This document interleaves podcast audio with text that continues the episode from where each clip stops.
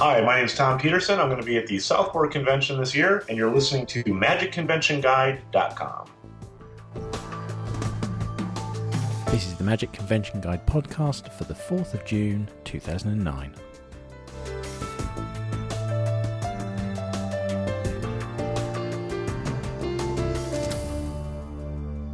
I'm here with Tom Peterson, who is currently in the USA, but he's coming over to the IBM British Ring in September. So it's, it's nice to have you here, Tom. It's, it's very nice to be here, Andrew. So you've been doing magic since quite an early age, haven't you? What when did you actually start doing magic or get interested in magic? Boy, I, you know that's a really tough one because I it's been as long as I can remember. I, I was interested in magic when I was five years old, so it just never it was the bug that bit that never went away.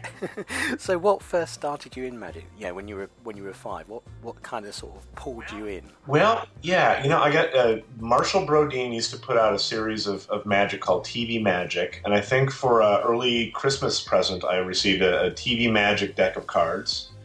And there was a fair amount of magicians on television thanks to at that time in the united states uh, mark wilson. Yeah. And so that i found really fascinating and then there was a really short run syndicated program in the United States called The Magician, starring Bill Bixby. Yeah. And he was this handsome guy that used to drive this white Corvette around, and he parked it on his private jet airplane, and he was always dripping in women. And I thought, yeah, that's something I could see myself doing when I get older. So everything's everything's going exactly to plan. so he was the stereotypical close-up artist, really. Very much so. Well, it was it was a great show in that so many of the episodes were shot in and around the Magic Castle, and they featured cameos with people like uh, Dai Vernon and Larry Jennings and those guys. Well, I was going to say, I mean, you've obviously moved on quite quite a long way because you're one of the only performers that can actually perform in any of the rooms at the Magic Castle, aren't you? Yeah, correct, correct and I'm not exactly sure how that all happened. I, I started performing there in the close-up room, and I just kind of continually kept asking for different rooms, and before you knew it, I kind of had been in every one of them. So.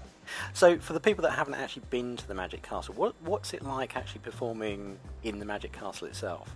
It's it's honestly it's one of the best experiences you can get, and if you're a performing magician, I would I would definitely say that that's something to to uh, to try to to try to get under your belt just because it's it's it's a venue where the people who go there are there to see magic. They're already sold on the idea. So there's none of this having to win somebody over as opposed to if you're doing like restaurant magic or if you're doing a corporate event where they're not sure that you know there's even a magician there. The people that go there, it, it, the, all the rooms are staged to uh, to watch magic. The people are there to see magic. It's a, a great clientele. I, I can't recommend it high enough. So going back to sort of how you learnt magic and, and what you did uh, when you were younger, obviously the, the influence of TV and, and shows that you've seen. Um, did you sit down and teach yourself? Did you go to a club? Um, how did you start to pick up that stuff? I, I grew up in a very, very small town. Um, so my first stop for almost any information was always the, the local library. Um, my father and mother used to take me into uh, the big city at that time to the magic shop about once a year. I'd save my pennies all year long uh, to, to be able to make that trip. Um, but mostly it was out of books and self taught. I mean, like I said, I got started so early. My older sister used to have to read the instructions to the magic tricks for me. um, and then, of course, back then it was, you know, that was the big day of, of, of mail order magic. Um, and so you would, you would order a trick, you know, that you saw in a catalog, which was, of course, a miracle. Um, and you'd wait really, really patiently for the uh, however many weeks it seemed to take for the for the trick to arrive, and then you'd practice that, and that's that's pretty much it. Just kind of just kind of one thing at a time. Just a lot of books, a lot of books. So, did you, as you were going through that, did you sort of change how you did magic? Did you obviously start off with sort of like you said cards and things like that? But what was the the point where you sort of kind of really picked it up heavily and go from the child doing magic to someone that was going to do it for a living? Well, um, when I got started, I was very interested, you know, because I was a, I was a, a, very young boy. I was very interested in the in the brightly colored silks and the in the in the brightly painted boxes. Um, so I was interested in doing. I wanted to do, do, illusions. I wanted to be the next Doug Henning, you know, that kind of thing. Yeah. Um, and um, and I was at a shopping mall with my parents. I was probably about guessing around 13 years old at the time. And there was a gentleman there by the name of Jim Moody. and he had this very very small box in the shape of a of a top hat on what we know today to be like a Eureka base or some kind of stand. Yeah. And he was performing a, a, a large stage show all out of this little tiny box, and he was doing things like the the you know the die tube and Key-R-Rect and uh, six card repeat and that kind of stuff. And I, and it was it was it, that was transformational for me because that's when I realized that you could be entertaining on a large stage and, and do a great job of making people laugh and, and fooling them without ha- having to have all the heavy equipment and the big boxes. And so um, that was that was seminal for me. Um, and then when I got out of high school, um, I was still a little bit into the into the big box phase, and uh, went to a magic shop. Uh, and, and a friend of mine who worked at the shop at the time um, turned me on to a little bit heavier close-up magic. He, he introduced me to some some John Mendoza close-up magic books, and uh, and that was a big, big, turning point as well. So those I, I, would say those were the two biggest events that that kind of changed how I did magic. And as far as doing it for a living, that was just that was that was my plan since I was five. That just never. yeah, so you always wanted to be a magician when you were were younger. absolutely, absolutely.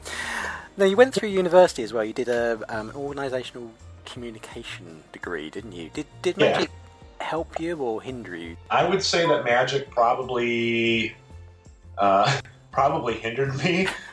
Simply because if I was uh, had, had a large paper to do or a large research project, and I was stuck in a library for five or six hours, it was much easier to reach into my book bag and pull out, you know, you know, the latest card magic book that I just happened to be carrying with me. Um, kind of a distraction. Um, but uh, but I found that, that what I learned in university has become really uh, helpful to me since I've gone out into the world doing magic for a living. Because most of what I do is for corporate events, and oftentimes it's in conjunction with a sales meeting or a new product introduction. And they want somebody who can write and speak intelligently about their new product. And yep. so my university years are were well spent. I'm very glad I did it. so over the years, have you seen? Do you think magic has changed a lot or a little? Has it changed? Obviously, now you've got the internet. You know, magic is a lot more accessible. You know, you haven't got those waits to say, "Here's a catalogue of magic. I'm going to order this." You know, it's going to take a couple of weeks to arrive. It's pretty much instantly there or, or posted off to you. How have you seen magic change since when you were small doing it? Well, I, I, I think it, it's, it's big picture and small picture. I think the small picture is it's changed a lot. Exactly what you say. There's this primacy and recency with the with the internet, um, where people can like look anything up. Uh, uh, case in point, I was speaking to a gentleman the other day who was performing strolling magic at an event, and he was doing the Crazy Man's handcuffs, the, the two rubber band effect. And while he was doing it, somebody was on their BlackBerry looking it up online and, and figuring out how it was done at the venue. So as, as far as certain things go, uh, the internet has made you know it, it's it's it's such a double edged sword. It's the best thing and the worst thing for Magic. As far as the big picture goes, I don't think Magic has changed all that much insofar as if you want to get good and if you really want to be able to go out and make a living or at least just be able to entertain people competently, it still takes the same amount of work as it always has.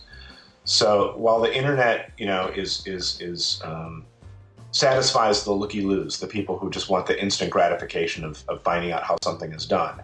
To really learn the craft, it, it still takes the same amount of time and commitment. So, but as far as magic changing, the, the only other thing that I would say, as far as how it's changed, and something that I'm kind of fighting against a little bit is there's this there's this huge uh, flavor of the week trend towards street magic where everything is yeah. is street magic and I think it's I think it's lost a little bit of the luster because of that. You know, when when you're uh, doing magic on the street in a ripped T-shirt and blue jeans, it, it doesn't have the same feel of you know when when when I was a boy and I saw you know uh, Mark Wilson and his wife on stage, you know, looking their best. So yeah, because that's a very that's a very traditional magic. Yeah, it's and, and per- personally, I kind of miss that. Yeah. Um, now you've been over a, a couple of times to the UK to lecture. Um, yeah. You're coming over again for the British Ring Convention in Southport in September. Can you tell us a little bit about what you'll be doing when you're actually over at the convention? Well, uh, my understanding is I'm only doing a, a, short set in one of the evening shows. I believe it's a close up show.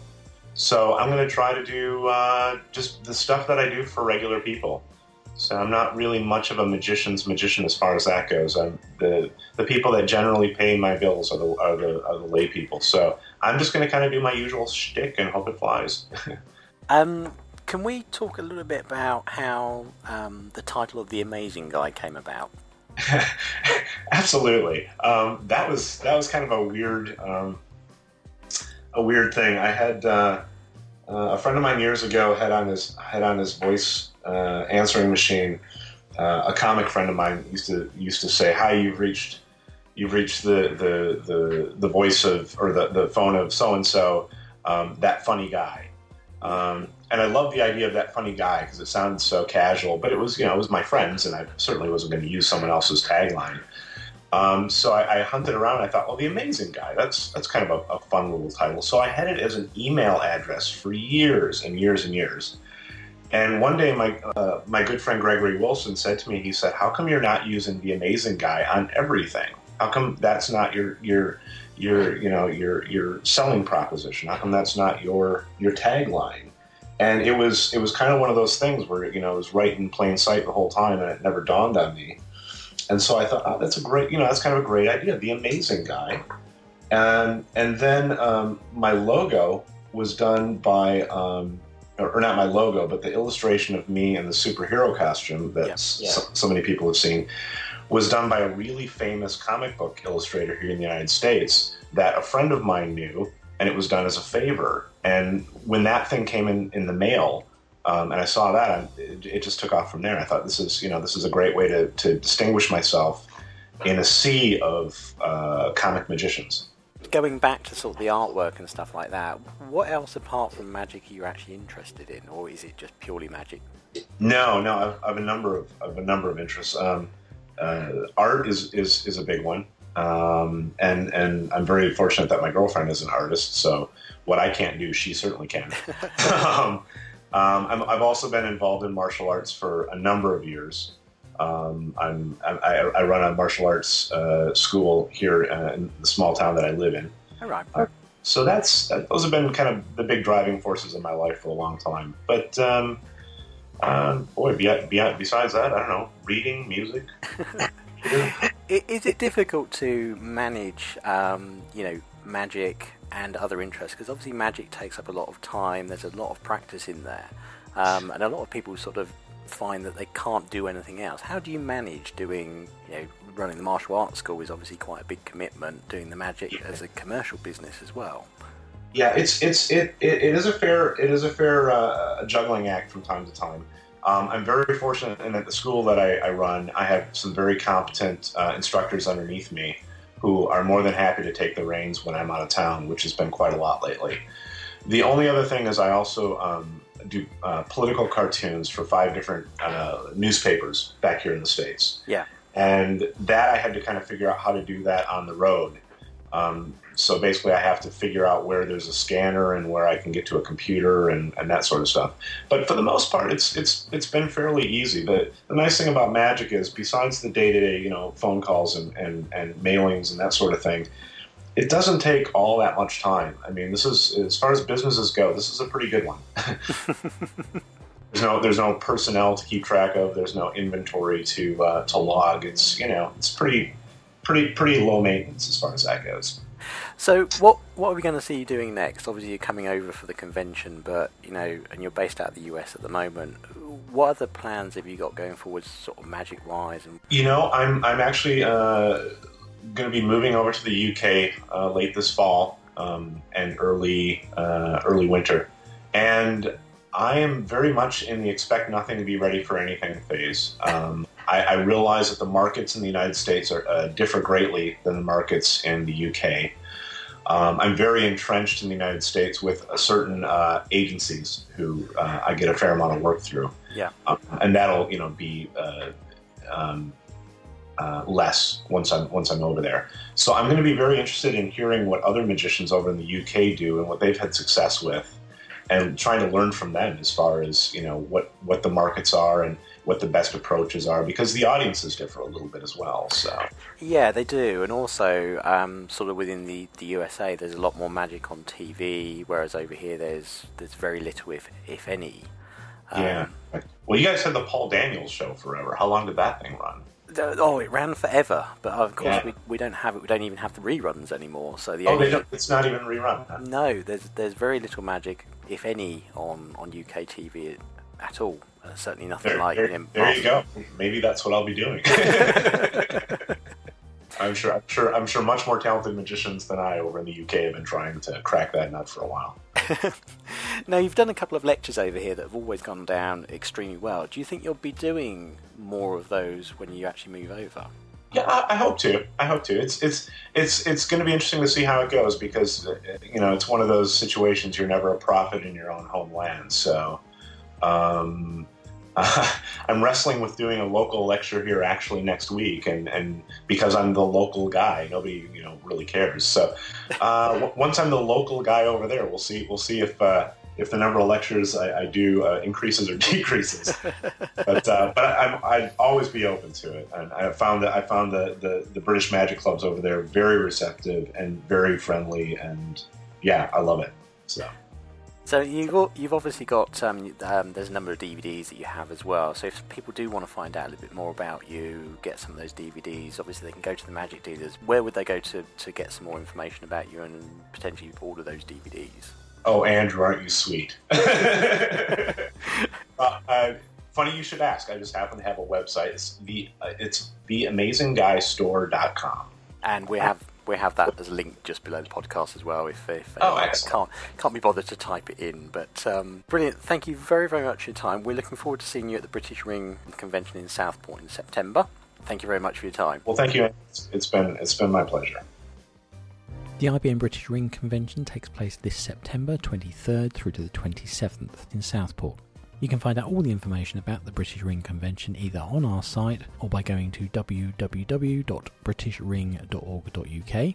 And you can find out all the information about this convention and other conventions on our website www.magicconventionguide.com.